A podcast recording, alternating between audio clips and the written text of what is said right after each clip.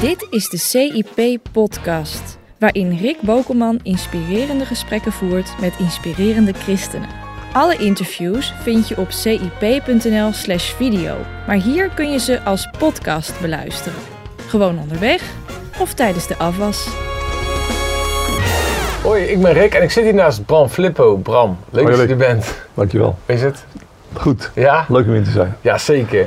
Hey, we kennen elkaar wat langer, maar de- voor degenen die je nog niet kennen, je bent in je dagelijks leven coach. Zeg ik dat zo goed? Ja, klopt. Coach, trainer. Ja, coach, trainer en je helpt mensen gewoon op de weg die zij wandelen in hun leven. En we gaan het ehm, in meerdere gesprekken hebben over thema's waar we allemaal mee te maken hebben in ons dagelijks leven. En het eerste thema is, wie ben ik? Ja. Identiteit. Ja. Waarom zitten zoveel mensen met die vraag, wie ben ik? Het is een hele wezenlijke vraag. Het is een hele belangrijke vraag. En eigenlijk, eh, ja, als je terugkijkt naar de geschiedenis, zeker zoals de Bijbel die geeft, dan is van het begin af aan, is daar, zijn er wat dingen misgegaan. Hè? Eh, als als de, de zonde plaatsvindt hè, en, eh, en God zegt dan tegen Adam, waar ben je? Daar zit eigenlijk al in, waar ben je, wie ben je, dat heeft allemaal met elkaar te maken. Dus de mens heeft van het begin af aan eigenlijk, na de zondeval, de vraag gehad, wie ben ik, waar sta ik? Ja. Als je naar de psychologie gaat eh, bekijken, dan eh, zie je dat als wij als kind geboren worden in een gezin met liefhebbende ouders, dat het kind is totaal afhankelijk van die ouders en gaat dus heel erg zoeken van wat kan ik doen zodat die ouders mij geven wat ik nodig heb. En daar zie je dus eigenlijk dat wat we daar leren in onze vroege jaren ons heel erg bepaalt. Dus ik ga me dan zo gedragen dat ik denk te krijgen wat ik nodig heb. Ja. En daarmee, dat heeft niets met mij te maken, dat heeft te maken met wat ik denk dat mijn ouders mij zullen geven. Dus ik ga voor heel erg mijn best doen. Of ik ga heel erg voor iedereen zorgen. En daarmee raak ik mijzelf gewoon volledig kwijt. En dat gebeurt veel. Ik denk dat er niemand is die daaraan ontsnapt. Je zou Jezus als uitzondering kunnen noemen, maar dat geldt wel voor meer dingen. Is Jezus een uitzondering? Omdat hij vanaf het begin natuurlijk een relatie met de vader had die eh, heel bijzonder was. En waar, dat, eh, waar dit niet speelde. Dus het speelde bij hem niet dat hij dreigde zichzelf te verliezen en dat het ook echt zo uitkwam, dat hij zichzelf ook echt verloor. Ik denk dat hij de enige is, de enige mens is die eh, volledig in contact was met zichzelf. Doordat hij volledig in contact met God was, met zijn vader. Ja, maar dat zijn natuurlijk vage begrippen. Hè? Leg het even uit. Wat betekent het dat je in, echt in contact bent met jezelf? Dus neem, pas even toe op mij of op de cameraman Robert. Wat zou het betekenen als hij of ik echt in contact zijn met onszelf? Dat we werkelijk eh, ja, één zijn met wie we, dat we ontdekt hebben wie we zijn. Dat we van daaruit ook eh, opereren. Dat we niet zozeer beïnvloed worden door wat anderen van ons willen of wat anderen vinden. Maar dat het werkelijk klopt met wie we zelf zijn. En daar zeg ik nogal wat. Ja, Dat is een ongelofelijke uitdaging. En dat maakt het ook heel erg interessant. Maar dat is toch een beetje wel de reis van je leven. En ik vind het daar heel interessant als je kijkt naar de oude denkers. Hè? Als je naar eh, Augustinus zegt hier al dingen over. Eh, eh, en wat heel mooi is bij, bij Augustinus, maar ook bij een aantal anderen die ik zal noemen, is dat ze een heel sterk verband maken tussen het kennen van jezelf en het kennen van God. En dat vind ik dus als christencoach verschrikkelijk interessant. omdat? Eh, Augustinus zegt, als, als ik u vind, vind ik mij. Als ik mijzelf vind, dan vind ik u.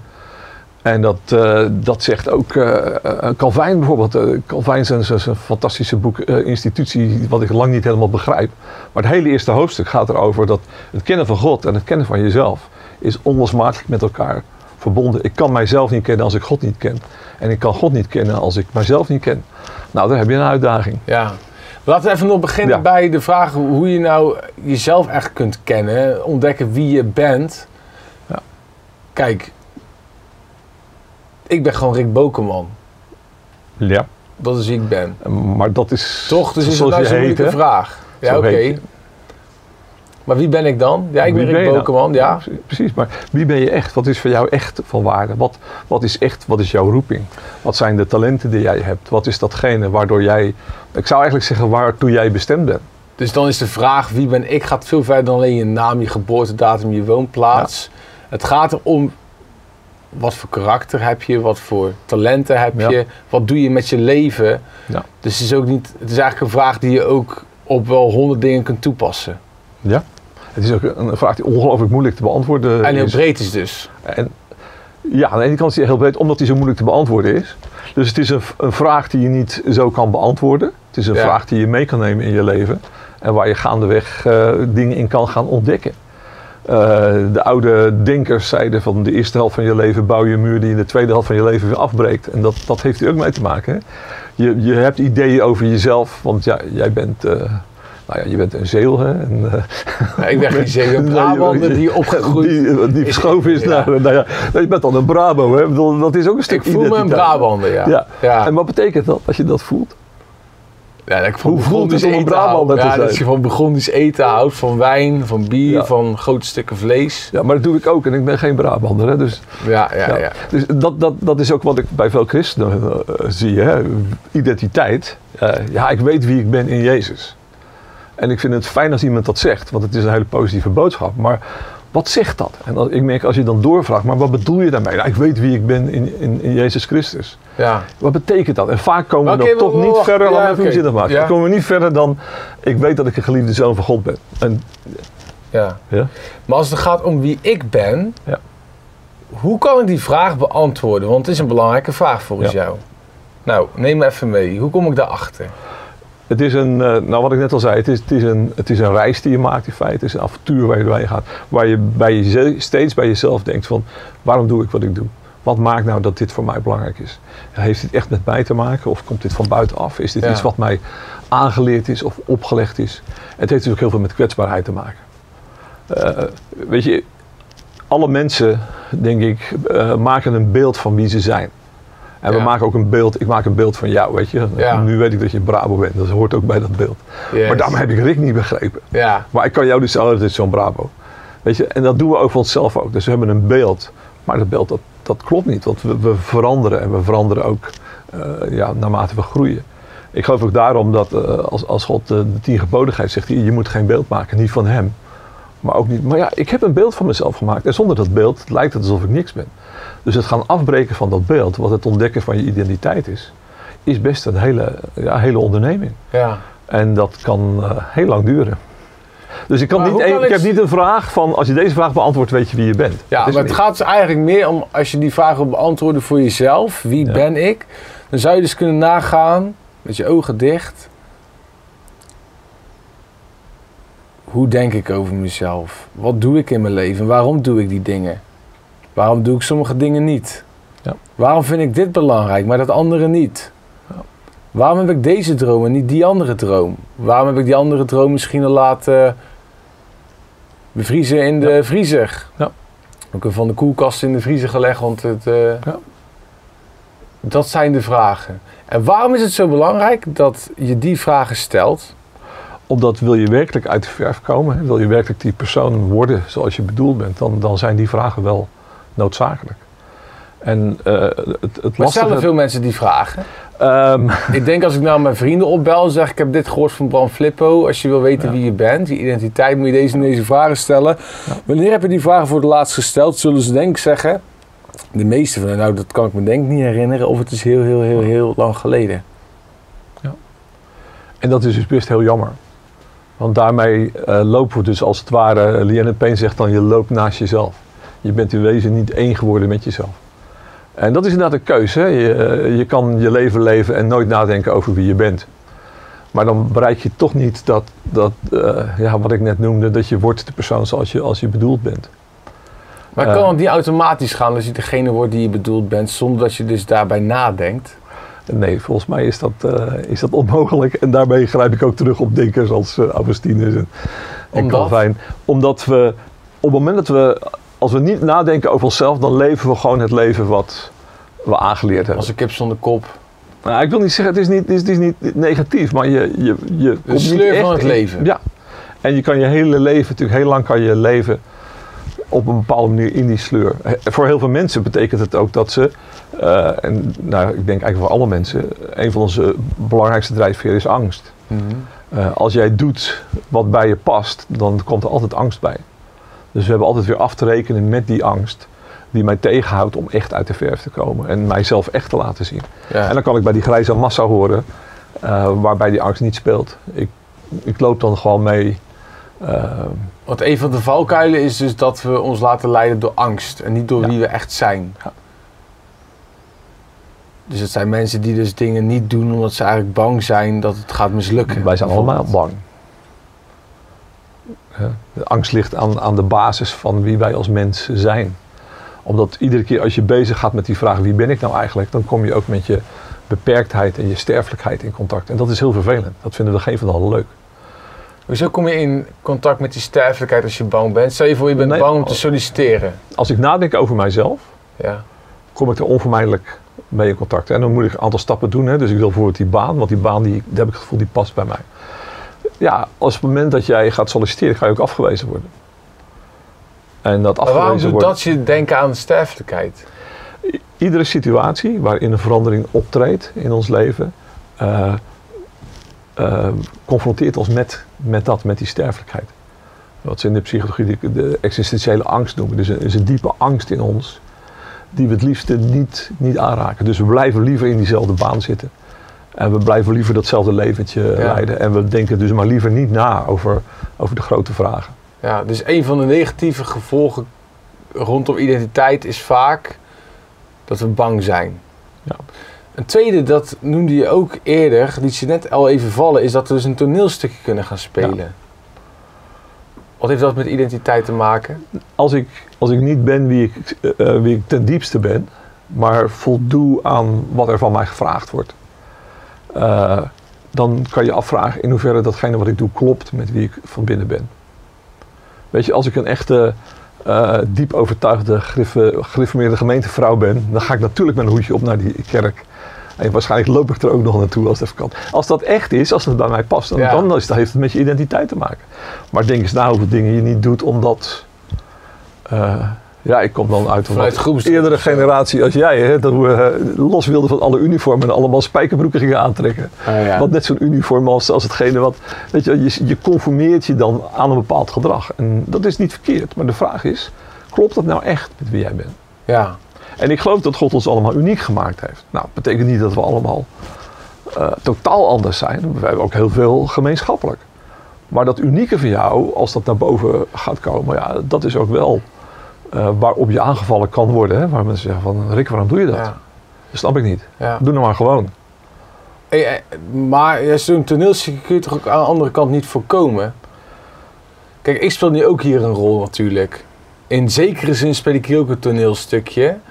Is het zo? Al, nou, al is het maar dat ik dus nu de rol heb van de interviewer. Ja. Zoals in een toneelstuk iedereen een rol heeft, zo heb ik nu de interviewer van de rol van interviewer. Niet de rol van vader of van vriend. Of niet de rol van directeur van Ja. CIP. Dus ik gedraag me nu toch een beetje omdat ik weet, er staan die camera's Ja. aan. Maar klopt het En ik heb een bent? jasje aangedaan, want ik weet dat eh, ik misschien... eh, nou, als ik, klopt het met wie ik ben, dat als ik hier thuis had gezeten achter mijn bureau en ik was gaan werken, dan had ik waarschijnlijk gewoon een t-shirt aan en Ja. iets minder mooie sokken. Ja. Ik zou dus niet willen zeggen dat ik nu een toneelstukje in de meest brede zin aan het spelen ben. Dus dat ik echt heel anders mijn eigen voordoe dan ik ben. Maar wat ik natuurlijk probeer te zeggen is, we spelen toch altijd ook soms functionele toneelstukjes. Een, een rol is niet hetzelfde als een toneelstukje. Oké, Want jij zit nu in de rol van interviewer. En de vraag die je daar kan stellen is hoe, erg klopt, hoe goed klopt het met wie ik ben? ja. Eh, kan ik daar kwetsbaar in zijn? Eh, kan ik daar mijn talenten in, eh, of ben ik iets aan het doen wat ik misschien van iemand anders gezien heb, wat ik, wat ik naspeel? ja. En, Dus stel je voor, ik zou hier zitten omdat ik ten diepste, weet ik veel, ik wil worden als iemand anders, een PTV-presentator die ik adoreer, dan ben ik wel een toneelstukje aan het spelen. dat zou kunnen, ja. En misschien kan je het wel heel goed en trappen we er heel lang in. Tot je op een maar- dag achter komt die vragen van Rick, die deugden al jaren Ja, nee, niet. ik denk meer dat jij er op een bepaald moment wakker wordt en denkt van, ja, maar dit ben ik niet. Dit is niet wie ik ben. En dat is een hele beangstigende vraag. En dat komt- hoort bij de vraag, wat heb ik al die jaren gedaan? Ja, maar dat, meestal stel je die vraag niet als je 17 bent, maar als je een stukje ouder bent. Ja, ja, ik ben nog geen 30, dus ik heb misschien nog even... Misschien heb nog even voordat je die vraag echt gaat. Maar ik denk dat mensen het wel herkennen, dat je dus dingen doet, ja, als een toneelstukje. En wat, wat zou jouw boodschap dan aan die mensen zijn? Ja, dat het moeite, dat het moeite loont om, om te durven kijken naar, naar van binnen. En wat ik net noemde, ik denk dus dat het heel erg verbonden is met wie is God voor jou. Als je na gaat denken over wie is God, kom je onvermijdelijk in een confrontatie terecht. Van ja, wie is hij en, en wat wil hij en, en hoe zit het met zijn liefde voor mij? Houdt hij echt van mij bijvoorbeeld? Hè? Ja. En daarmee kom ik dus ook van, maar wie ben ik dan? En wat is er dan aan mij wat eh, liefde hebben is en wat is in mij wat, waar, wat ik misschien wegduw? ja. Dus, Want hoezo zorgt de identiteit van God eh, voor een frictie met ten opzichte van de identiteit van onszelf? Hoezo k- zorgt dat voor frictie? als ik na ga denken over, over God, hè, als, ik, als, Ja. als, als ik God belangrijk ga vinden in mijn leven, eh, dan, dan zitten er ook vragen in die over mij gaan. Wie ben ik dan? En hoe, hoe verhoud ik mij tot, tot Hem? En hoe verhoudt Hij zich tot mij? En eh, het is niet voor niks dat wij het zo verschrikkelijk lastig vinden als mensen om die, eh, die onvoorwaardelijke liefde van God, om die te geloven. Hoe kan God helemaal van mij houden, terwijl ik zoveel van mijzelf weet Wat niet deugt. wat niet helemaal deugt. En dus heb ik heel erg de neiging om dan allemaal dingen te gaan doen. Ik ga tiende geven, ik ga iedere week naar de kerk. Allemaal dingen die op zichzelf niet slecht zijn, weet Ja. je wel. Maar Christelijke boeken schrijven of een christelijke website. bijvoorbeeld een christelijke website of eh, mensen coachen zodat je anderen helpt, weet je wel. Eh, daarmee kan het zijn dat je dus ontsnapt aan de werkelijke vraag van ja, maar hoe verhoud ik mij nou ten diepste tot die God die mij gemaakt heeft? Hoe, hoe, dus de- daarom Oké, zeggen... maar normaal ben je niet pers- per se iemand ten opzichte van... Sorry, ik moet het anders zeggen. Ik ben gewoon Rick Bokeman. Mhm. De cameraman is Robert. Dus Robert de cameraman. Zijn, mijn identiteit wordt toch niet bepaald door wie hij is? Weet ik niet. Als jij op een of andere manier heel erg tegen hem zou opkijken, dat zou kunnen. En dan ga jij je misschien op een bepaalde manier gedragen om zijn goedkeuring te krijgen. Ja, maar zou, zou ik mijn identiteit moeten ontlenen aan wie Robert is? Eh, dit is wel heel, neem een heel klein voorbeeld zo gezegd. Hè? Ja. Maar als je het in, in een groter verband, eh, dan is dat wel vaak dat we ons aanpassen aan de groep waar we bij horen. En de, we voelen een beroep dat, die de groep op ons doet, waardoor we ons gaan aanpassen. ja. En daar kan je dus helemaal voorbij gaan aan wie je ten diepste bent. Ja, maar, Dit is geen oproep nee, maar, om, om, maar om ik- helemaal dwars te zijn, hè? dat is het Ik niet. snap het. Nee, wat ik bedoel te zeggen is, normaal, ik, ik had het gevoel dat ze eigenlijk wilden zeggen, hey, eh, of ik heb het gevoel dat veel coaches ook zeggen, hey, je moet je identiteit niet ontlenen aan wie iemand anders is. Jij bent gewoon wie jij bent. Dat staat los van de ander. Terwijl als we naar God kijken, dan is het opeens wel belangrijk. Zo bedoel ik het. Dan is het opeens Nou. wel belangrijk wie die ander is, om te weten wie jij bent. Snap je? Ja, maar ook, ook als je nadenkt over, nou, dan moet je even een niveautje dieper denken. Als ik nadenk over van wat doet Robert nou met mij? Weet je wel, Ja. waarom ga ik me anders gedragen als hij in de ruimte is bijvoorbeeld?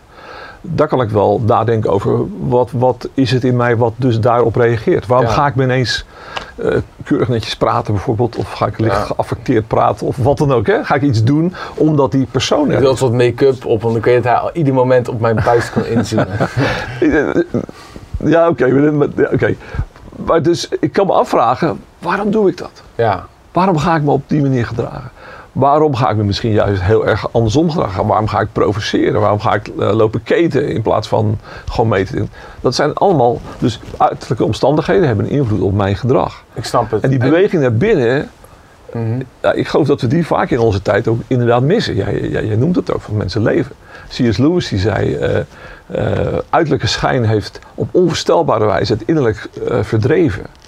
En dat schreef hij 40 jaar geleden of zoiets, dus het is niet nieuw. Maar je ziet dat wij mensen heel erg naar, ja, het is een, we leven in een maatschappij waar de buitenkant heel erg belangrijk is geworden. Ja, we En, leven eh, ook vaak gewoon om maar die spullen te hebben, om maar het huis te hebben, om maar er goed uit te zien. Al met uiterlijke dingen Ja. natuurlijk. Wij zijn in, in een situatie gekomen waarin we geloven dat, dat succes een vereiste is. En als je geen succes hebt, Dan heb je geen Dan- dan identiteit. ben je eigenlijk- dus sta je geen flut voor. Dus we zeggen, onze succes is onze identiteit. Wat komt daar niet aan? Eh, dat jouw identiteit nooit je succes kan zijn. En bovendien, dat dat succes wat mensen...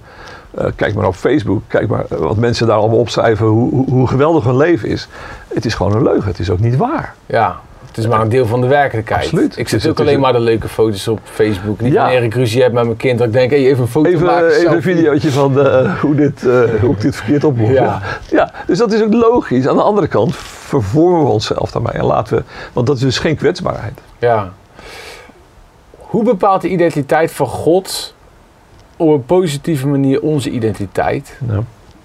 dat is een hele belangrijke vraag.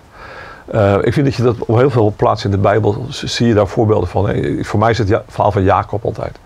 Jacob die opgroeit met die grote broer die alles goed doet en hij niet. Hè. Dus daar zit een, een, een, vraag over zijn identiteit in. En dan zie je verder zijn hele leven dat hij zijn intelligentie in feite gebruikt om iedereen maar te slim af te zijn. Totdat hij uiteindelijk bij de Jabok aankomt. En dan, dan is het moment, dat wordt kiezen. Morgen, hij weet zijn broer komt op hem af van over de rivier. Morgen ga ik dood. En dat is dan ook de situatie waarin mensen heel erg eerlijk worden. Dus je ziet ook vaak moeilijke situaties waar mensen doorheen gaan. Als ze echt klem komen te zitten, dan gaan ze nadenken over, ja, maar wat is nou echt belangrijk en wie ben ik nou echt? Ja. En dat gevecht wat Jacob daar uh, prachtig is, dat vind ik. Maar dat gevecht, dat, dat is ook het gevecht wat wij allemaal, denk ik, uh, hmm. voeren over, ja, maar wat is nou werkelijk belangrijk? Wat is nou echt? Als ik nou alle, alle, nou ja, zeg maar, alle bullshit weglaat, wat blijft er dan echt over? Wie is Rick nou ten diepste? Als, die, als er niemand bij is, uh, als het, ja, en dan bedoel ik niet als je helemaal in de knoop zit, want dat hoeft helemaal niet, weet je wel. Maar wie ben je nou werkelijk ten diepste? En dat is de persoon uh, zoals God jou bedoeld heeft. En dat is de persoon die dus... Naar boven, meer naar, bo naar, ja, meer naar boven En dat is die persoon die al die geweldige talenten heeft die, die gebruikt kunnen worden. Dus hoe mooi zou de wereld niet zijn als we die stap konden maken dat we dat, dat onechte loslaten. Dat beeld wat we gemaakt hebben. Ja. En, en, en kwetsbaar genoeg worden en eerlijk genoeg worden om te zijn wie we echt zijn. En stel je voor dat jij een half uur in de hemel mag zijn, even tussen dit, deze video en uh, de alle andere afspraken die je nog hebt vandaag. Stel je voor dat je nu een half uur naar de hemel mag gaan. En je ziet God daar zoals God echt is. Of Jezus zoals Jezus daar echt is. En Jezus kijkt zo daar 30 minuten lang aan. Je bent 30 minuten in zijn aanwezigheid. In de meest pure vorm, want die vorm heb je ook hier op aarde nog nooit zo gekend. Mhm. Je komt dan terug hier in deze studio. Denk je dan dat je echt anders over jezelf bent gaan denken? Dat denk ik wel, ja. Op wat voor manier? Ja, dat weet ik niet, want ik heb dit niet meegemaakt. Maar Ehm, ik heb wel momenten meegemaakt waarin ik uh, de heiligheid van God zo intens ervaren Want dan vergelijk ik dan maar een beetje met wat jij zegt. En in die situaties, uh, wat ik daarin ervaren heb, is dat alles wat er is, is er ook echt. Zonder oordeel. Maar het is er wel. Alles is zichtbaar. En ik denk dat, dat als jij dat zo zegt, dan moet ik daaraan denken. Dat je in, in, uh, ja, die, in dat half uur met Jezus, dat, dat zijn liefde er is, dat hij alles overkoepelend is, dat er geen oordeel is, hè, dat oordeel dat is weg. Maar dat alles wat er is wel zichtbaar is. Ja. En dat ik dan misschien dingen van mijzelf zie waar ik niet, niet doorheen kijk. Hoe ik ja, misschien over dingen denk of hoe ik verdraaiingen neem in het denken. Uh, ik denk dat het een hele verkwikkende, maar ook een hele lastige ervaring zou zijn. Ik denk dat als je, als je zoiets meemaakt. En ik denk dat wij op aarde dat meemaken, maar op een veel langzamer. Hè, het werk van de Heilige Geest in ons is een, is een traag werk. Ja. Gaat wat sneller als je er een coach bij je neemt natuurlijk.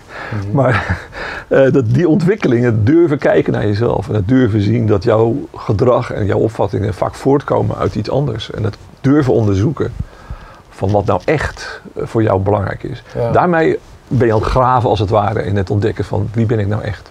En tot slot, de identiteit in Christus, die vind ik, zeker als je hier boeken over leest, gaat het wel altijd om. Hè? Het gaat om de identiteit van Christus want als je die ontdekt, dan kun je ook meer jouw eigen identiteit ontdekken. Ja. Ehm, hoe werkt dat dan precies? Nou, ik zei je net al, ik heb wel eens moeite met als mensen dat zeggen. Omdat als je doorvraagt, dan, dan, stopt het ook. Wat ik heel erg geloof is dat, weet je, uh, als je je leven weggeeft, ik geef mijn leven aan Jezus. En dan denk ik, ja, maar dan moet je eerst wel een leven hebben. En als je geen idee hebt over jouw identiteit, wat geef je dan eigenlijk weg? Ja. Als, ik, als ik een lege huls ben, bij wijze van spreken. En dus het is het. het uh, uh, George Banner, ik weet niet of je hem eh, kent, heeft een aantal hele mooie boeken geschreven. En hij heeft een hele mooie trilogie geschreven. Waarbij het eerste boekje gaat over iets gaan ervaren van de liefde van God. Van het onvoorwaardelijke van Gods liefde. Als je daarvan geproefd hebt en je weet dat er geen oordeel meer is, dan kan je echt naar jezelf gaan kijken. Dus het tweede boekje heet dus ook uh, jezelf kennen of zo. Oh ja. En het derde boekje uh, is over als je nou zelf, als je jezelf gekend hebt, je hebt iets geproefd van de liefde van God, dan kan je alleen maar tot overgave aan hem eh, komen.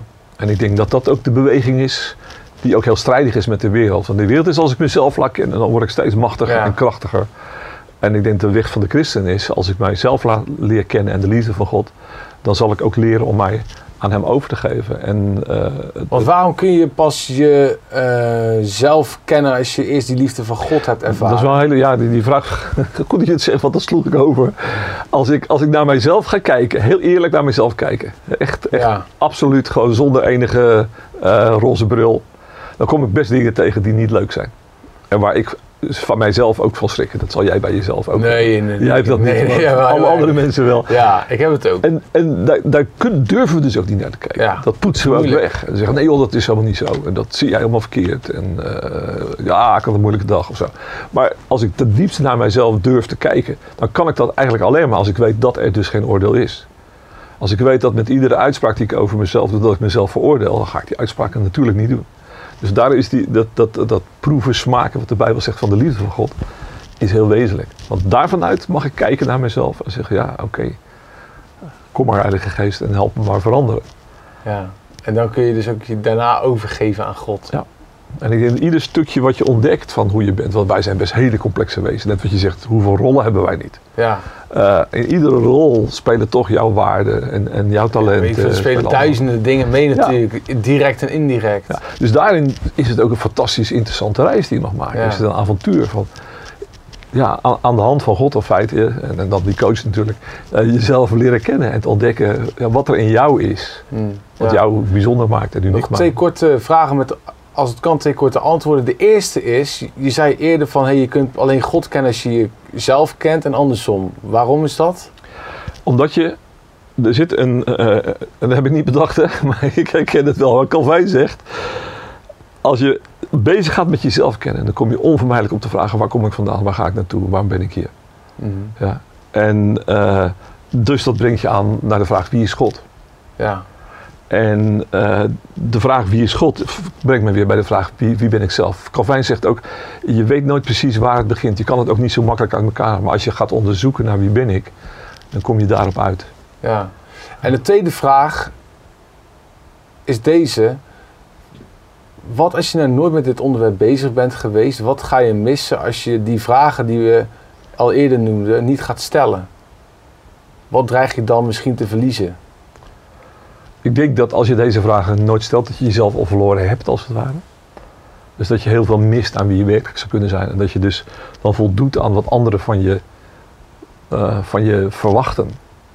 En dat je de dromen van iemand anders aan het eh, leven bent in plaats van je eigen droom. Eh, dat je, eh, ja, dat je als het ware leeft als, als een soort van zombie. Je doet alle dingen in het leven. Eh, maar wat is nou het unieke? Wat is nou het bijzondere wat God in jou ge- gelegd Ja. heeft? Dat komt dan niet naar boven. Ja, je dat leeft is- als dat het ware voor de Dat sleur. is echt doodzonde. Ja. Ja. Je leeft als het ware voor de sleur in plaats van voor waar je echt voor gemaakt bent. Ja. Weet je, als Jezus met het, eh, het laatste avondmaal, hè, dat vind ik dat daarin is ook, zie je hoe, hoe hij in contact was met wie, wie hij was. Dan staat er van, hij stond op, weten dat hij van God was uitgegaan, weten dat hij naar God terug zou keren, weten dat alles onder zijn voeten gesteld was. Dat is nogal wat. Dat is heel, heel veel uitspraken over zijn identiteit. En dan doet hij zijn, zijn kleed af en dan gaat hij de voeten van zijn discipelen wassen. En ik denk dat het ook iets, als wij ontdekken wie we zijn, als we echt in contact komen met wie we werkelijk zijn, dan, dan hoeven we ook ons niet meer uit te sluiten. Dan kunnen we ook gewoon die ander dienen. Zonder dat er twijfel zit, zonder dat er. eh, juist doordat hij wist wie hij was, kon hij dat doen. Mooi. Dus identiteit is, eh, is iets heel moois Ja, om naar te zoeken. En naar te, te gek. Bram, bedankt. Ik hoop dat je hebt genoten van het kijken naar deze video of het luisteren. Het is ook als podcast tegenwoordig beschikbaar, eh, Bram. Oké.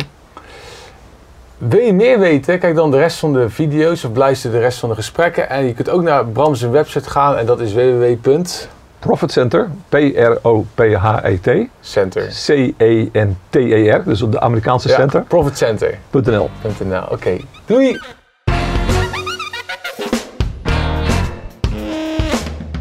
Je luisterde naar de CIP-podcast. Heb je wat gehad aan deze podcast? Laat dan een recensie achter in iTunes Of steun CIP.nl door CIP Plus lid te worden op onze website.